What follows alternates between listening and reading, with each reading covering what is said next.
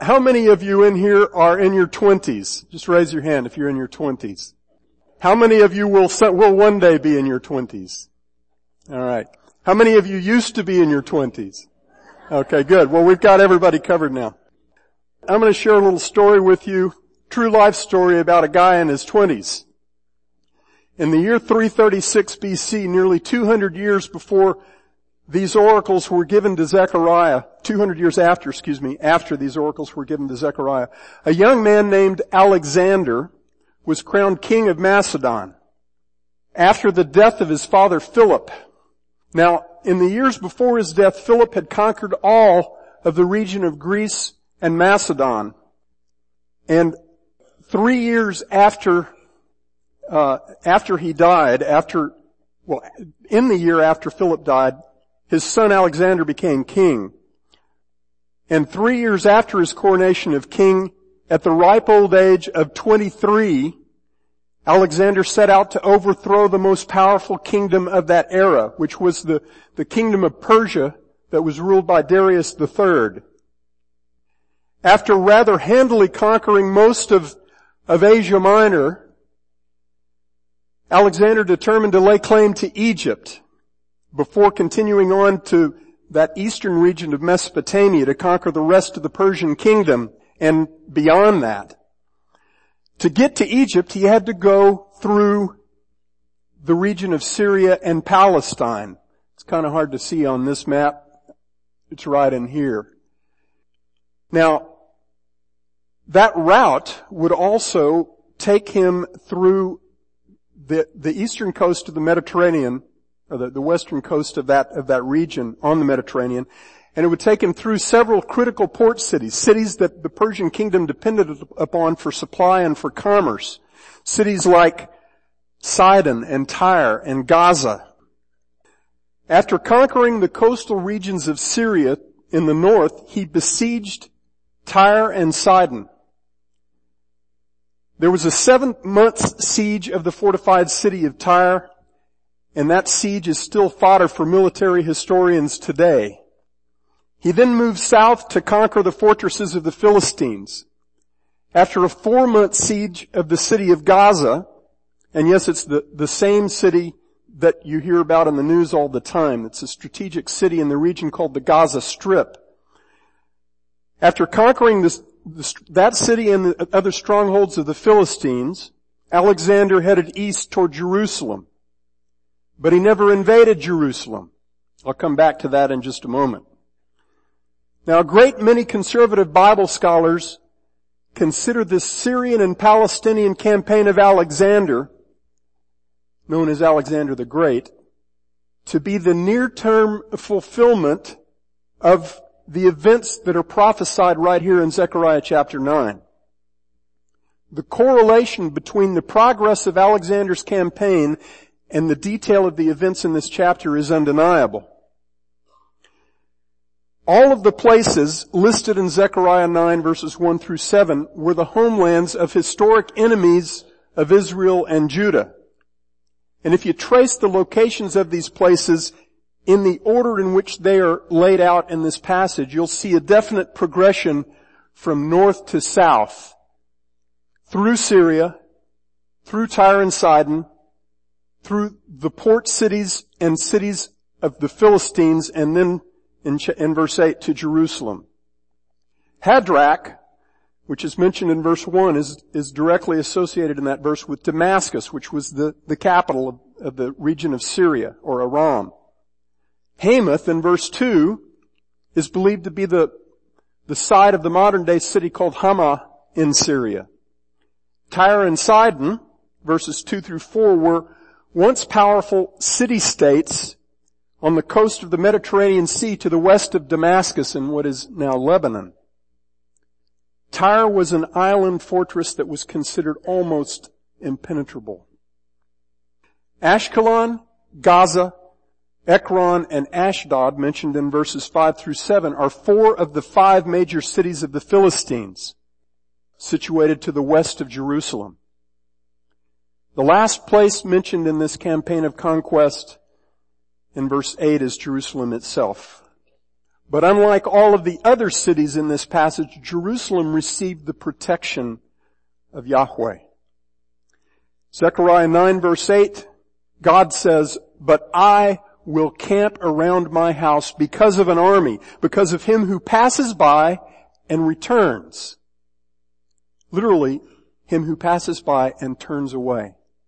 And no oppressor will pass over them anymore, for now my eyes, for now I have seen with my eyes. And by the way, in the Old Testament, when God very directly says, I have seen something, that means that He is very, He is intervening. He's very directly involved in the events that are described.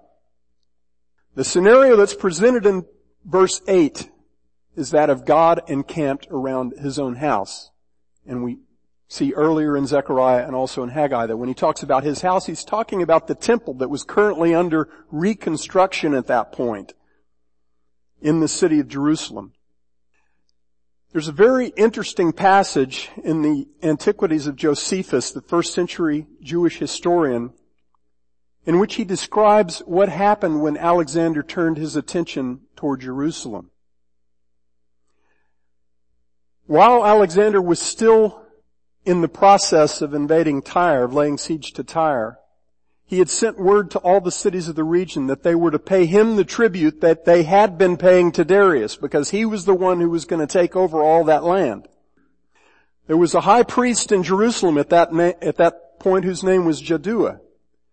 And apparently Jaddua sent word back to Alexander that he would not pay that tribute because of his loyalty and the loyalty of the city of Jerusalem to Darius, who had helped them greatly toward the rebuilding of the temple. Well, that didn't set very well with Alexander. And so after he finished with Tyre, and after he finished with Gaza, he set out toward Jerusalem, most certainly to, to, besiege it, and to take it over as he had done all the cities that resisted him in that region. Jerusalem would have been an easy city for him to overthrow after a city like Tyre. But when Alexander, according to Josephus, when Alexander approached the city, Jaddua, the high priest, along with his priestly entourage, came outside the city walls and met Alexander. And when Alexander beheld Jaddua in all of his high priestly garments, he praised the name of Yahweh and he showed great respect to the high priest. And later, when he was asked why in the world he responded that way, he told his own men that before he had ever left Macedonia to embark on this great campaign of conquest, he had had a vision in a dream of a man dressed exactly like the high priest. And in that vision, that man told them that he would be God's instrument to judge the kingdom of Persia. And so Alexander left Jerusalem just as it was, and he proceeded then to head toward, e- toward Egypt and to overthrow Egypt. After he had been declared Pharaoh of Egypt, he then went north and east toward Mesopotamia. He took all of the region that, that is now, let me back up a, a stage here, all of what is now Turkey, Israel, Jordan, Iraq, Iran, Afghanistan, Pakistan, all of Turkey. His kingdom was huge and expansive and very, very powerful. While he was still in his twenties, Alexander conquered most of that territory. He actually defeated Darius only two years after embarking on this, this uh, campaign. And then the rest of it was just taking property. He accomplished amazing things, but he died at the age, one month before turning 33. He died in the palace of Nebuchadnezzar II in the city of Babylon. He had resolved to rebuild that palace to be his own. Many historians today consider his military career to be the greatest in all of human history. He accomplished amazing things in his short life but he accomplished nothing in his death. And he most certainly accomplished nothing after his death. We would be gravely mistaken if we concluded that this passage is fundamentally about Alexander the Great. Alexander was merely an instrument in the hands of God, just as Pharaoh and Nebuchadnezzar and Sennacherib and Cyrus and Darius and many, many others had been before him. The one who's actually doing the conquering in this passage is Yahweh. Verse 1 says, the burden of the word of Yahweh against the land of Hadrach and Hamath also. Verse 4 says, before, uh, says, behold, the Lord will dispossess Tyre and cast her wealth into the sea. Verse 5, God speaking says, I will cut off the pride of the Philistines. The conqueror in this passage is not Alexander. He's an instrument. The conqueror is God. And the goal of his activity, the objective of the military campaign that is recorded in this passage goes very much further than anything that Alexander accomplished in his day. He was merely, Alexander was merely a foreshadowing in one aspect of his life, the military aspect, he was a foreshadowing of another man. The man that this passage is ultimately about. that man also died in his early 30s. Not in a king's palace in Babylon, but on a cross outside of Jerusalem. By human measures, that man accomplished far less in his earthly life than Alexander. But in his death, he accomplished the, the greatest deliverance and victory in the history of the universe. That man is coming back. And that's what this passage is about. He's coming back to claim his dominion over this whole earth. And the end point of this campaign of judgment and conquest is the glorious return and righteous reign of the promised king from the line of David. The one that God in this passage says to Jerusalem is your king. The one whose dominion will be from sea to sea and from the river Euphrates to the ends of the earth. We're going to spend the rest of our time this morning considering what this passage tells us about that man and about his agenda. In order to do that, we need to make one more pass through the narrative of this campaign briefly from a slightly different vantage point. Because this passage is, as I said, about much more than Alexander's military victories. In fact, the enemies that are targeted by this conquering king are the enemies of God and they are the mortal enemies of every man and of all men in every age. The first enemy that's mentioned is the wisdom of men. Verse 2. Tyre and Sidon, though they are very wise. The second enemy that's mentioned is the security of men. Verse 3. Tyre built for herself a fortress. The third enemy is the wealth of men. Tyre piled up silver like dust and gold like the mire of the streets. The fourth enemy is the expectation of men men's false hope in the work of their own hands. Verse 5, Ashkelon will see what God did to Tyre and be afraid. Gaza too will writhe in great pain and Ekron will also be in agony for her expectation. Her expectation has been confounded. And the final enemy that's mentioned in this passage of God and of men is the pride of men. I will cut off the pride of the Philistines. Verse 6. That last enemy is the flimsy foundation for all of the others. It's the root from which all of the others spring. Zechariah's words here are reminiscent of the words given by God to the prophet Ezekiel. In Ezekiel chapter 28, some of you know right off the bat what that chapter's about. Ezekiel 28 brings these very same enemies of God into focus, either explicitly or implicitly, every one of them. And it's no coincidence that that passage is talking about God's judgment against the ruler of Tyre, which was in the eyes of men the most formidable of all the cities that are in this list. Ezekiel 28 verses 1 through 10. I'm just going to read first verses 1 through 5. The word of Yahweh came again to me, to Ezekiel, saying, Son of man, say to the leader of Tyre, thus says the Lord God. Just blank that out. Thus says the Lord God, because your heart is lifted up and you have said, I am a God, I sit in the seat of gods in the heart of the seas. Yet you are a man and not God. Although you make your heart like the heart of God, behold, you are wiser than Daniel. There is no secret that is a match for you.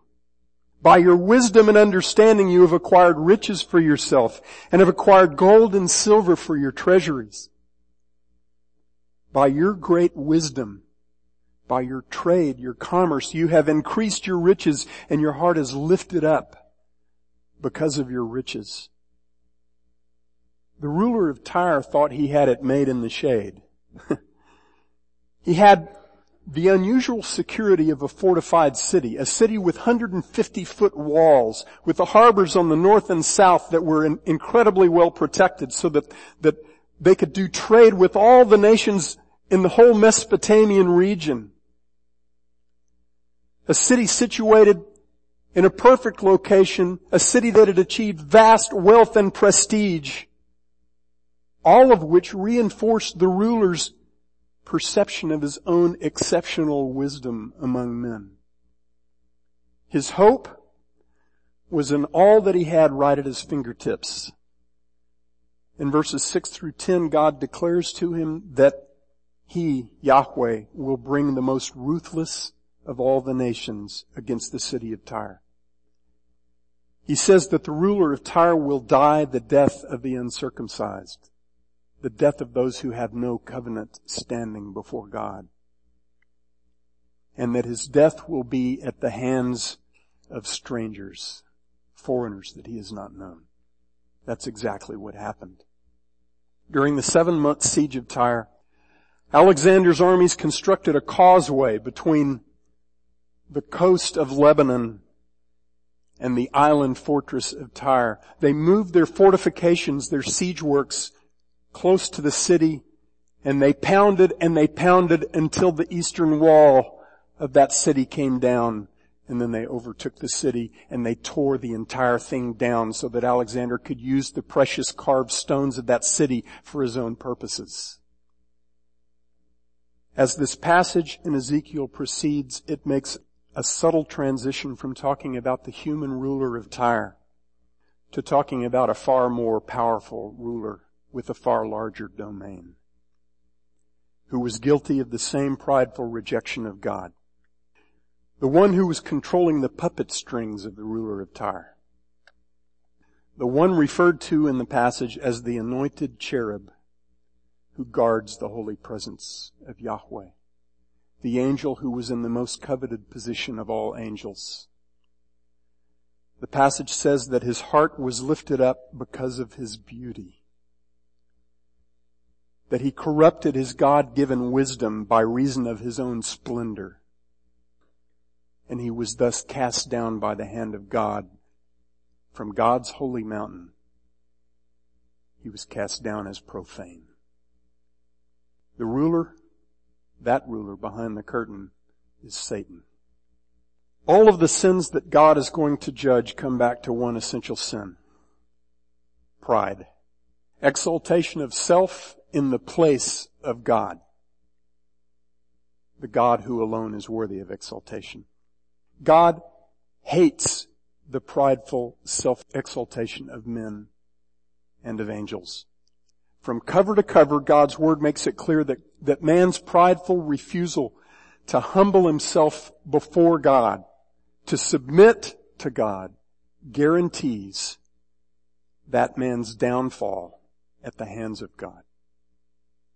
When men profess to be wise with a wisdom that comes from anyone other than God, they prove themselves to be fools, destined to destruction. Read Romans chapter 1. When men profess to be wealthy with riches that consist of anything other than the treasure that God is as their inheritance, they prove themselves to be miserable and poor and wretched Read our Lord's letter to the church at Laodicea in Revelation chapter 3. When men profess to find safety and security in anyone or anything other than God alone, they prove themselves to be utterly vulnerable, unprotected, lacking in any security at all. In Matthew 10, Jesus said, do not fear the one who can kill the body, but fear the one who can kill both body and soul in hell. There is only one who's worthy of man's fear, and there is only one who provides real safety. When men profess to find hope in anyone or anything other than God alone, they prove themselves to be as we all once were. Strangers to the covenants of promise, having no hope and without God in the world. Ephesians 2. The one and only hope that does not disappoint is the promise that comes from the God who cannot lie. Wisdom, safety, security, wealth, hope. Apart from God, these things are nothing but mist, vanity, vapor.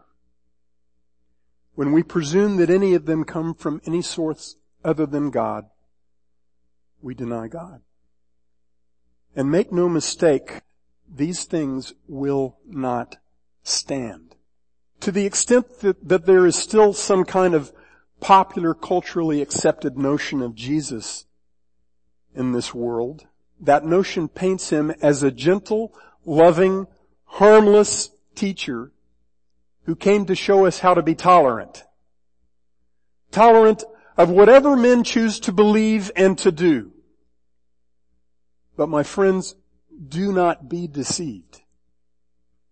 The Redeemer King whose return we await is anything but harmless.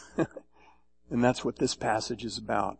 When he comes back to take up residence in the midst of his redeemed people in his redeemed place, you know what he's going to do first? He's going to clean house. And that house cleaning over the entire face of the earth will make every other cataclysm, cataclysm after the generation of Noah look like child's play. At the end of this oracle of judgment against the pagan nations, there's a little ray of hope. God says of the Philistines in verse 7, then they also will be a remnant for our God and will be like a clan in Judah and Ekron like a Jebusite. Our redeeming God is creating a remnant of His people from every tribe and tongue and nation on the face of this earth. Even among those people who have sought wisdom and wealth and security and hope in the work of their own hands. And you know what? That shouldn't surprise us all that much because we've all done the same thing. And for those who sit here today as the redeemed of God, the only reason that we are is because God was gracious to us as He will be to some from every nation on this earth. We should bear that in mind, by the way, when we catch ourselves railing against godless men and the things that they do on this earth. May we be far more concerned about pointing men to the coming King and, and preparing those men for His kingdom than we are about seeing to it that they get what we all deserve. Verse 8 makes the transition from God's dealings with the pagan nations to His dealings with His own people. He declares that he will protect his house from that army that he just used, to, that he's going to use to judge his own, to judge all the nations so that that army will pass by and return. And then he speaks of a day that, that hasn't been seen yet when no oppressor will pass over that land again. In verses 9 and 10, God makes a wonderful declaration to his people. He says, rejoice greatly, O daughter of Zion. Shout, O daughter of Jerusalem. Behold, your king is coming to you. That declaration is at the heart of this entire book. In fact, it's at the heart of the entire Bible. Our king is coming back. There are several pieces to that declaration of Christ's coming that are presented in this passage. The first, in verse 9, is that he is coming with salvation and humility. Behold, your king is coming to you. He is just and endowed with salvation. And then it says, humble and mounted on a donkey, even on a colt, the foal of a donkey. now I can just picture what Zechariah's audience was thinking when they heard those words the first time. The first part of that sounds great, Zechariah. Our great king is going to come and he's going to bring justice and salvation. That's something we can all shout about. But Zechariah, are you sure you heard the second part right? How can it be that the one who is going to enter Jerusalem as the preeminent warrior king, the one who has conquered all the enemies of Israel and Judah from north to south, is described as humble and mounted on a donkey, on a colt, the foal of a donkey. Now some point out that it wasn't out of character for a king to ride on a donkey. In 1 Kings 1 verse 33, King David instructed the religious leaders to have his son Solomon ride on David's own mule to the place where they would anoint Solomon as king over Israel. But as Merrill Unger very persuasively explains, Solomon procured massive numbers of horses during his kingdom to the point that he even exported, sold those horses to the kings of all the surrounding nations. And by the time Solomon's reign was over, there is no example of a king riding a donkey. Because the vehicle for kings was the finest of all horses that they could lay their hands on. In fact, Alexander himself, there's, uh, his horse, Bucephalus, is one of the most celebrated horses of antiquity. He was a beautiful dark stallion that according to the stories recorded by Josephus, Alexander tamed when he was 13 years old. A very strong-willed stallion. In fact, Alexander's father, Philip, when he saw how he had tamed that stallion, said, we need to find a kingdom that's worthy of you. Alexander would never have thought of coming back to his hometown after all those conquests on the back of a donkey. And just in case anyone misses the point of this prophecy of the coming king, mounted on a donkey as he enters Jerusalem, Zechariah 9 verse 9 comes right out and says it. It says Jerusalem's victorious king will come to her humble. That word that's translated humble shows up more than 70 times in the Old Testament. And you know how it's most often translated? Afflicted or poor. Eugene Merrill points out that this word, quote, is commonly employed with reference to the most impoverished and despised elements of Israelite society. End quote. It's hardly a word that a Judahite would expect to find attributed to the promised deliverer king. But this was not Judah's first exposure to a prophecy about the coming king that merged the elements of victory and exaltation with the elements of lowliness and suffering and humiliation. That same word, afflicted, occurs twice in another passage in reference to the same person. And that passage is Isaiah 52 and Isaiah 53.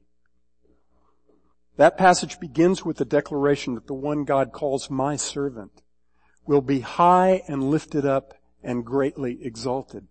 But then the next ten verses talk about how he will be despised and humiliated and tormented and killed. It says that, that he will suffer all of these things to pay the penalty for the sins of his people. It says that he will be smitten of God and afflicted from the perspective of his people. And in Isaiah 53, 7 it says, He was oppressed and He was afflicted. There's that same word again. Humble. Yet He did not open His mouth. How afflicted? How afflicted? Like a lamb that is led to slaughter. That's pretty afflicted. As that prophecy in Isaiah unfolds, something amazing happens. It is only after this servant of God has humbly rendered himself as a guilt offering that he will see his descendants, his offspring. that God will prolong his days, that the good pleasure of the Lord will prosper in his hands.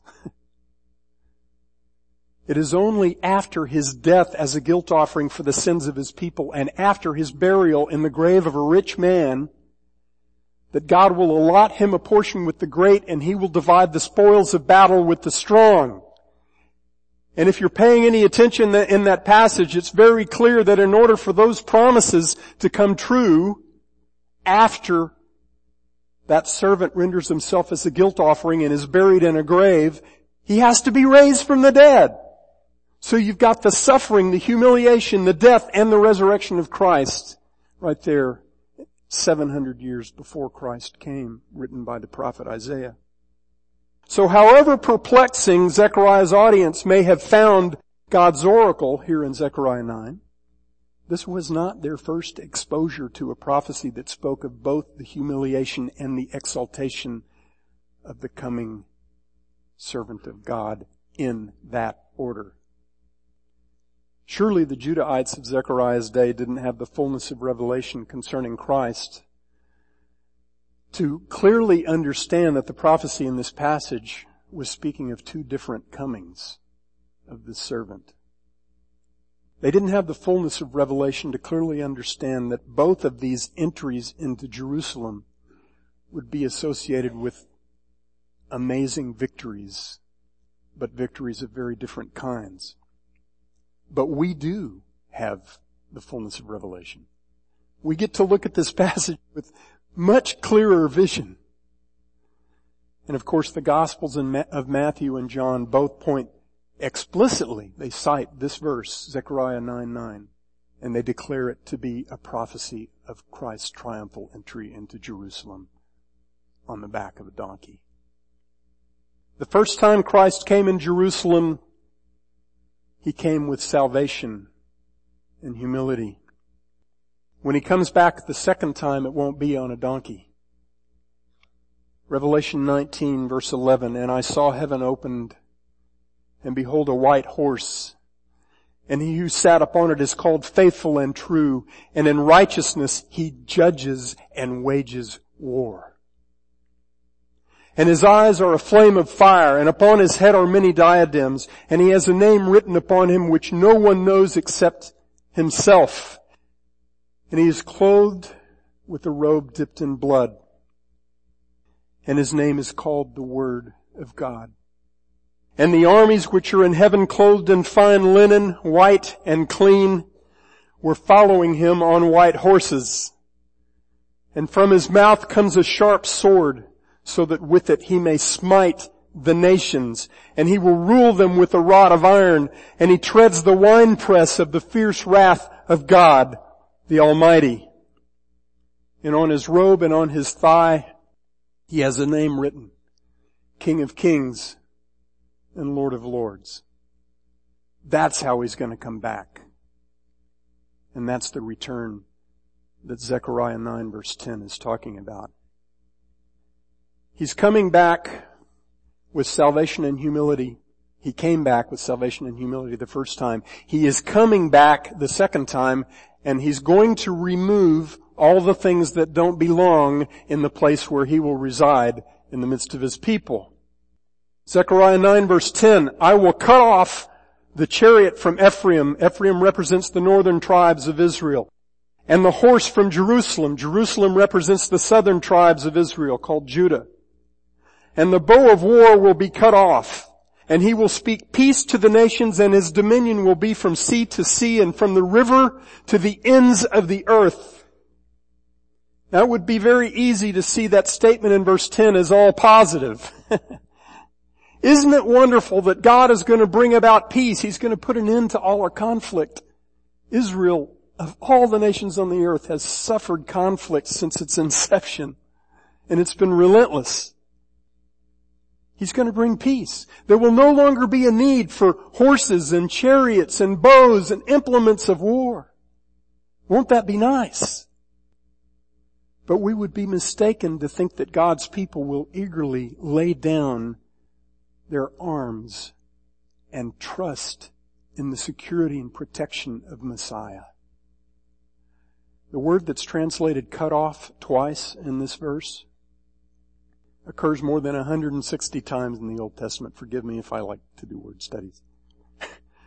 Every time that it occurs with God as the, as the subject, when He's the one doing the cutting off, it's talking about the exceedingly painful work by which God forcefully removes what doesn't belong. In Exodus 31, whoever violates the Sabbath will be cut off from among his people. And twice in that passage, that phrase cut off is equated, it's synonymous with put to death. Psalm 34 verse 16 says, the face of Yahweh is against evildoers to cut off the memory of them from the earth. God's work to cut off the horses and chariots and bows of Jerusalem and Ephraim will not be met with ready acceptance by his people.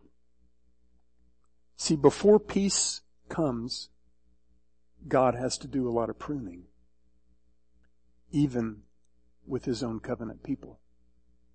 By the time we finish this book, especially the last three chapters, it will be very, very evident that God's march of conquest that subjects all the nations to his will once and for all will also subject his own people, his covenant people to his will.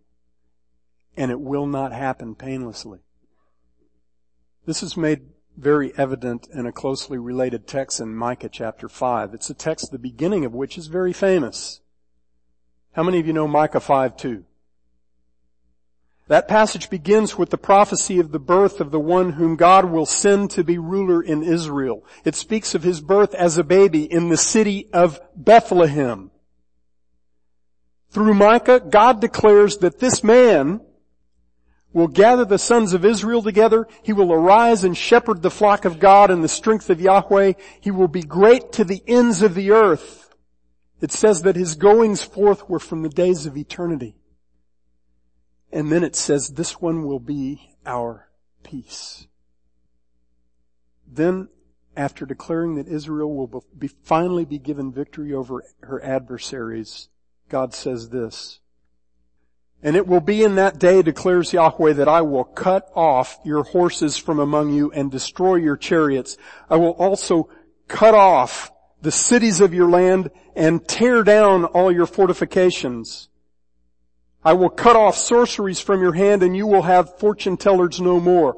I will cut off your carved images and your sacred pillars from among you so that you will no longer bow down to the work of your hands. I will root out your Asherim from among you and destroy your cities.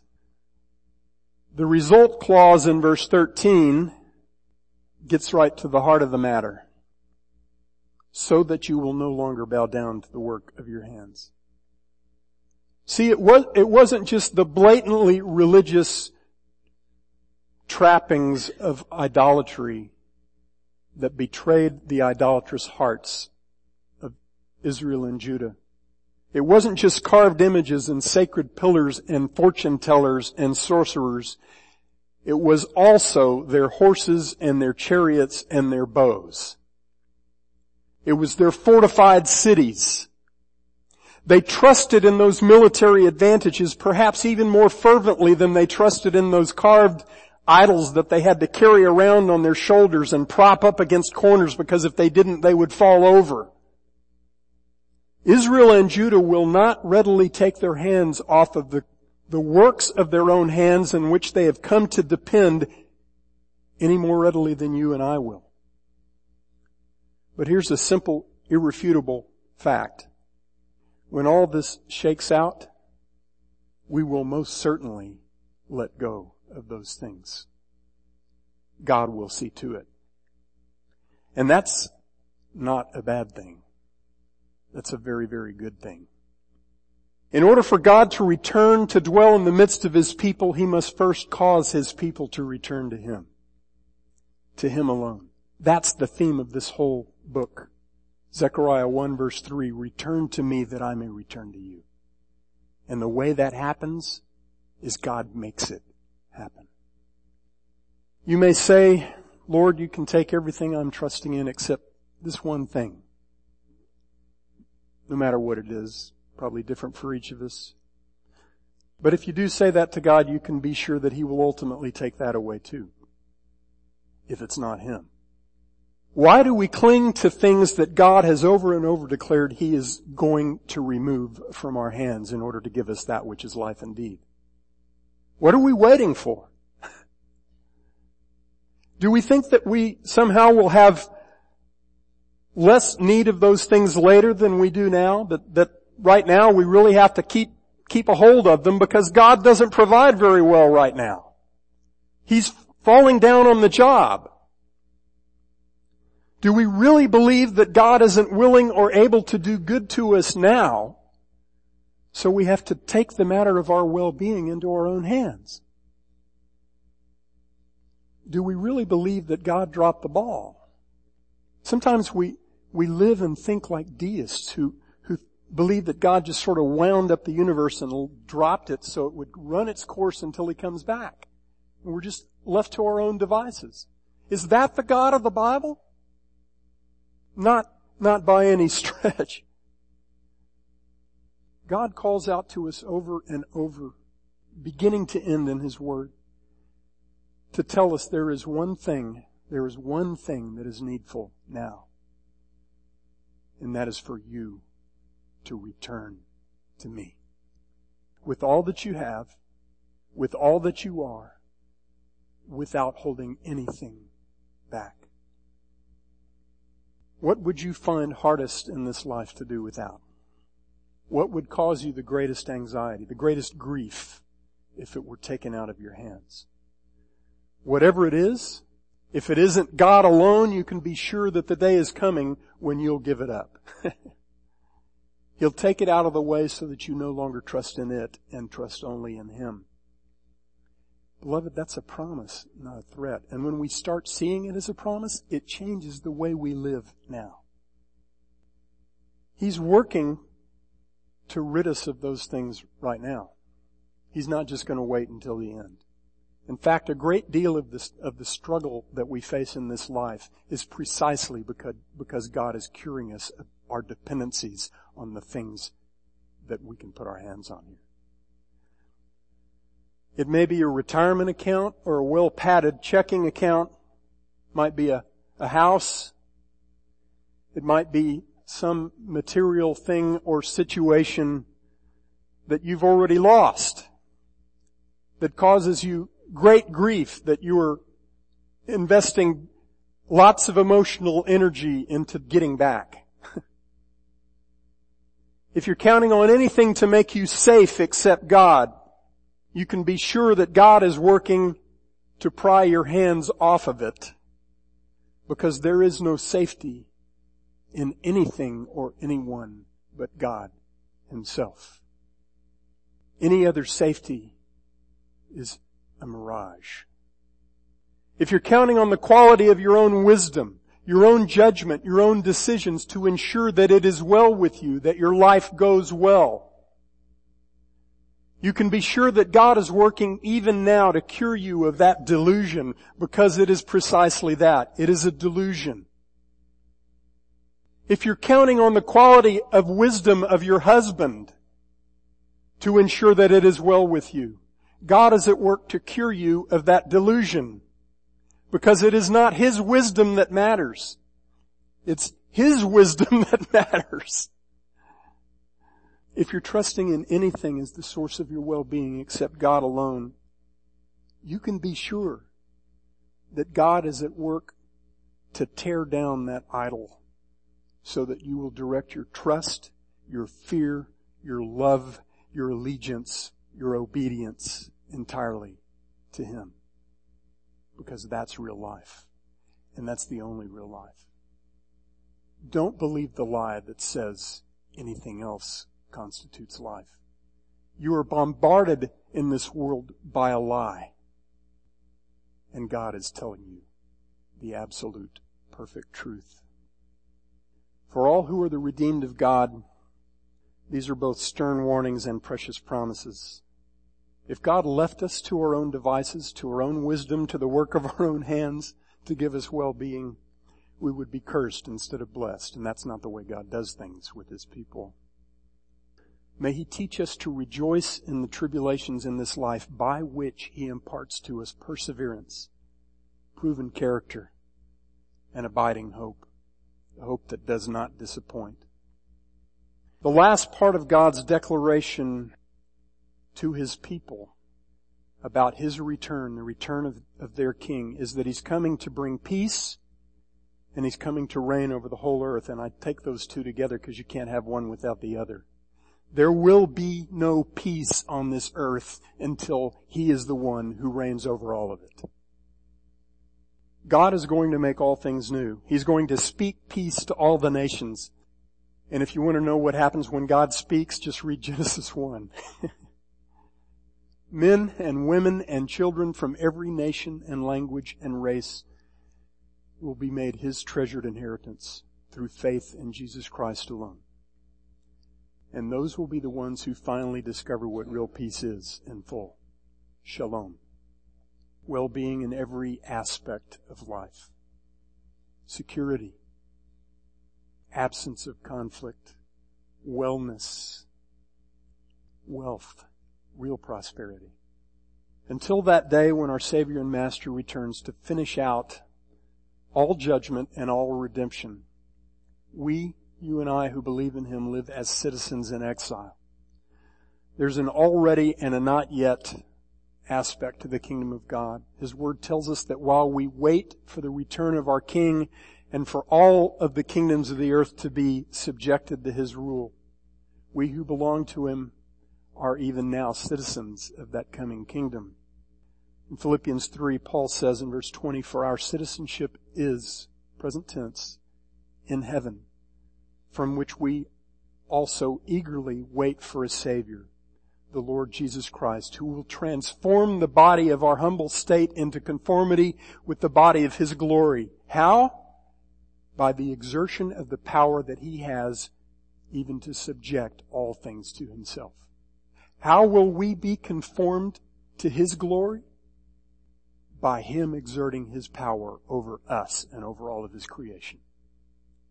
That's how we get conformed to Christ. That's not a threat. That's a promise. If you belong to Him. And if you don't belong to Him, it is the most grievous threat that you will ever hear. When Jesus came the first time, He came in humility to seek and save that which was lost.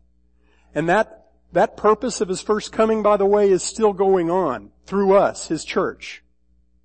He's still seeking and saving the lost. But when he returns to this earth the next time, the opportunity for men to repent, to turn from trust in self or in anything else to trust in him alone, that opportunity will come to an end forever and there will be no second chance. It is appointed for men once to die and after this comes judgment. He's going to come back to judge the living and the dead and no man will escape that judgment. And when the one who came in humility returns in triumph, when his campaign of judgment and conquest is done, every knee will bow and every tongue will confess both in heaven and on earth and under the earth that Jesus Christ is Lord to the glory of the Father. No one will fail to bow to him. Jesus is coming as judge and as conqueror. Which side will you be on when he comes? If you don't know the answer to that question, may today be the day of your salvation. Dear Father, these things are amazing to us. They are wonderful to us. They are fearful to us. But, but Lord, we recognize that we who have trusted in Jesus Christ as our Savior are on the right side of this campaign of conquest and we will be made joint heirs with Christ. We will share the spoils of His victory with Him only because of your amazing grace toward us, not because of anything that we have done. We look forward to that day, that terrible and wonderful day of the Lord. We pray, Father, that if there are any here who do not know Jesus as their Savior, the one and only Savior of mankind, as the coming King, as the one who is King over His people even now, we pray, Father, that you would pierce their hearts and cause them to take you at your word to believe in Jesus Christ. Make us who belong to you useful to set the stage for his return. We pray this in Jesus' precious name. Amen.